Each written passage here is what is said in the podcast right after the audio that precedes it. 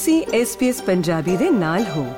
ਹੋਰ ਜਾਣਕਾਰੀਆਂ ਪ੍ਰਾਪਤ ਕਰੋ svs.com.au/punjabi ਉਤੇ।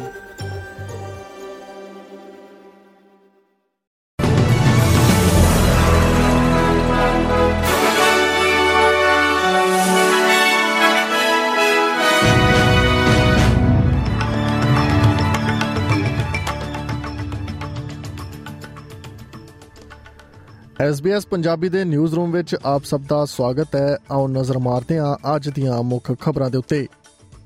ਇੱਕ ਪ੍ਰਮੁੱਖ ਗਲੋਬਲ ਕ੍ਰੈਡਿਟ ਰੇਟਿੰਗ ਪ੍ਰਦਾਤਾ ਦਾ ਕਹਿਣਾ ਹੈ ਕਿ ਰਿਜ਼ਰਵ ਬੈਂਕ ਵਿਆਜ ਦਰਾਂ ਵਧਾਉਣ ਦੇ ਆਪਣੇ ਚੱਕਰ ਦੇ ਅੰਤ ਤੇ ਪਹੁੰਚ ਗਿਆ ਹੈ ਫਿਚ ਰੇਟਿੰਗਸ ਦਾ ਕਹਿਣਾ ਹੈ ਕਿ ਹੁਣ ਤੱਕ ਦੀ ਸਖਤੀ, ਜਿਸ ਨੇ ਇਸ ਹਫ਼ਤੇ ਦੇ ਵਾਅਦੇ ਤੋਂ ਬਾਅਦ ਵਿਆਜ ਦਰਾਂ ਨੂੰ 4.35% ਤੱਕ ਵਧਾਇਆ ਹੈ ਅਗਲੇ 2 ਸਾਲਾਂ ਵਿੱਚ ਮਹਿੰਗਾਈ ਨੂੰ ਇਸ ਦੇ ਟੀਚੇ ਦੀ ਰੇਂਜ ਵਿੱਚ ਵਾਪਸ ਲਿਆਉਣ ਲਈ ਕਾਫੀ ਹੋਵੇਗੀ।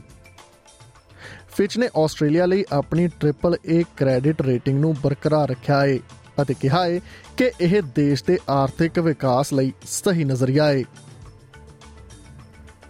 ਨੈਸ਼ਨਲ ਸਮਾਲ ਬਿਜ਼ਨਸ ਓਮਬਡਸਮੈਨ ਨੇ ਆਪਟਸ ਦੁਆਰਾ ਆਪਣੇ ਗਾਹਕਾਂ ਨੂੰ ਮੁਆਵਜ਼ੇ ਵਜੋਂ ਵਾਧੂ ਡੇਟਾ ਦੇਣ ਦੀ ਪੇਸ਼ਕਸ਼ ਦੀ ਆਲੋਚਨਾ ਕੀਤੀ ਹੈ।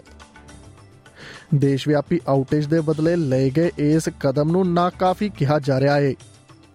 ਜ਼ਿਕਰਯੋਗ ਹੈ ਕਿ ਟੈਲੀਕੋ ਕੰਪਨੀ ਨੇ ਬੁੱਧਵਾਰ ਨੂੰ 12 ਘੰਟੇ ਦੀ ਆਊਟੇਜ ਦਾ ਅਨੁਭਵ ਕੀਤਾ ਸੀ, ਜਿਸ ਨਾਲ 10 ਮਿਲੀਅਨ ਲੋਕਾਂ ਅਤੇ ਕਾਰੋਬਾਰਾਂ ਨੂੰ ਕਾਲ ਕਰਨ ਜਾਂ ਪੈਸੇ ਦੇ ਲੈਣ ਦੇਣ ਨੂੰ ਪੂਰਾ ਕਰਨ ਵਿੱਚ ਮੁਸ਼ਕਲਾਂ ਦਾ ਸਾਹਮਣਾ ਕਰਨਾ ਪਿਆ ਸੀ। ਓਪਟਸ ਦਾ ਕਹਿਣਾ ਹੈ ਕਿ ਇਹ ਗਾਹਕਾਂ ਨੂੰ ਉਹਨਾਂ ਦੀ ਭਰੋਸੇਯੋਗਤਾ ਦੇ ਇਨਾਮ ਵਜੋਂ ਵਾਧੂ 200 ਜੀਬੀ ਡਾਟਾ ਪ੍ਰਦਾਨ ਕਰੇਗਾ। ਪ੍ਰਧਾਨ ਮੰਤਰੀ ਐਂਥਨੀ ਅਲਬਨੀਜ਼ੀ ਨੇ ਫਲਸਤੀਨ ਅਥਾਰਟੀ ਦੇ ਨੇਤਾ ਮਹਿਮੂਦ ਅਬਾਸ ਨਾਲ ਗੱਲ ਕੀਤੀ ਹੈ। ਇਜ਼ਰਾਈਲ ਤੇ ਹਮਾਸ ਦੇ ਹਮਲੇ ਦੀ ਨਿੰਦਾ ਕੀਤੀ ਹੈ ਅਤੇ ਮੱਧ ਪੂਰਬ ਵਿੱਚ ਮੌਜੂਦ ਸੰਘਰਸ਼ ਵਿੱਚ ਨਾਗਰਿਕਾਂ ਦੀ ਮੌਤ ਤੇ ਚਿੰਤਾ ਪ੍ਰਗਟ ਕੀਤੀ ਹੈ। ਸ਼੍ਰੀ ਐਲਬਨੀਜ਼ੀ ਨੇ ਪਿਛਲੇ ਹਫ਼ਤੇ ਇਜ਼ਰਾਈਲ ਦੇ ਪ੍ਰਧਾਨ ਮੰਤਰੀ ਬੈਂਜਾਮਿਨ ਨੇਤਨਯਾਹੂ ਨਾਲ ਵੀ ਗੱਲ ਕੀਤੀ ਸੀ। ਉਧਰ ਸੰਯੁਕਤ ਰਾਜ ਨੂੰ ਉਮੀਦ ਹੈ ਕਿ ਗਾਜ਼ਾ ਤੇ ਬੰਬਾਰੀ ਵਿੱਚ ਇਜ਼ਰਾਈਲ ਦੁਆਰਾ ਸਹਿਮਤ ਹੋਇਆ ਰੋਜ਼ਾਨਾ ਮਾਨਵਤਾਵਾਦੀ ਵਿਰਾਮ ਹੋਰ ਬੰਦਕਾਂ ਨੂੰ ਛਡਾਉਣ ਵਿੱਚ ਮਦਦ ਕਰ ਸਕਦਾ ਹੈ ਇਜ਼ਰਾਈਲ ਉੱਤਰੀ ਗਾਜ਼ਾ ਦੇ ਕੁਝ ਹਿੱਸਿਆਂ ਵਿੱਚ ਰੋਜ਼ਾਨਾ 4 ਘੰਟੇ ਦੇ ਵਿਰਾਮ ਲਈ ਸਹਿਮਤ ਹੋਇਆ ਹੈ ਇਹ ਲੋਕਾਂ ਨੂੰ ਦੋ ਮਾਨਵਤਾਵਾਦੀ ਗਲਿਆਰਿਆਂ ਰਾਹੀਂ ਨਿਕਲਣ ਦੀ ਇਜਾਜ਼ਤ ਦੇਵੇਗਾ। ਪੰਜਾਬ ਨਾਲ ਜੁੜੀ ਹੋਈ ਖਬਰਸਾਰ ਦੀ ਗੱਲ ਕਰੀਏ ਤਾਂ ਇੱਕ ਨਿਊਜ਼ ਚੈਨਲ ਵੱਲੋਂ ਕਥਿਤ ਗੈਂਗਸਟਰ ਲਾਰੈਂਸ ਬਿਸ਼ਨੋਈ ਦੀ ਇੰਟਰਵਿਊ ਲੈਣ ਤੋਂ 7 ਮਹੀਨਿਆਂ ਤੋਂ ਵੱਧ ਸਮੇਂ ਤੋਂ ਬਾਅਦ ਪੰਜਾਬ ਅਤੇ ਹਰਿਆਣਾ ਹਾਈ ਕੋਰਟ ਨੇ ਇਸ ਨੂੰ ਗੰਭੀਰ ਚਿੰਤਾ ਦਾ ਵਿਸ਼ਾ ਦੱਸਿਆ।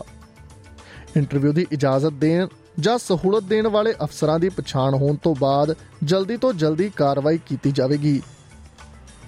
ਮਾਮਲੇ ਦੀ ਢਿੱਲੀ ਜਾਂਚ ਲਈ ਸਬੰਧਤ ਅਧਿਕਾਰੀਆਂ ਦੀ ਤਾੜਨਾ ਕਰਦਿਆਂ ਜਸਟਿਸ ਅਨੂਪਿੰਦਰ ਸਿੰਘ ਗਰੇਵਾਲ ਅਤੇ ਜਸਟਿਸ ਕੀਰਤੀ ਸਿੰਘ ਦੇ ਬੈਂਚ ਨੇ ਜੇਲ੍ਹ ਦੇ ਵਧੀਕ ਡਾਇਰੈਕਟਰ ਜਨਰਲ ਨੂੰ ਹਲਫਨਾਮਾ ਦਾਇਰ ਕਰਨ ਲਈ ਕਿਹਾ ਹੈ ਕਿ ਜਾਂਚ ਕਮੇਟੀ ਨੂੰ ਆਪਣੀ ਰਿਪੋਰਟ ਦੇਣ ਵਿੱਚ ਇੰਨਾ ਸਮਾਂ ਕਿਉਂ ਲੱਗਾ?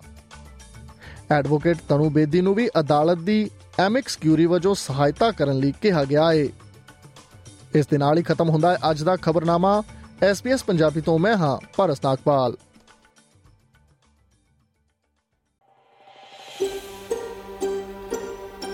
ਕੀ ਤੁਸੀਂ ਇਸ ਤਰ੍ਹਾਂ ਦੀਆਂ ਹੋਰ ਪੇਸ਼ਕਾਰੀਆਂ ਸੁਣਨਾ ਪਸੰਦ ਕਰੋਗੇ? Apple Podcast, Google Podcast, Spotify ਜਾਂ ਜਿੱਥੋਂ ਵੀ ਤੁਸੀਂ ਆਪਣੇ ਪੋਡਕਾਸਟ ਸੁਣਦੇ ਹੋ।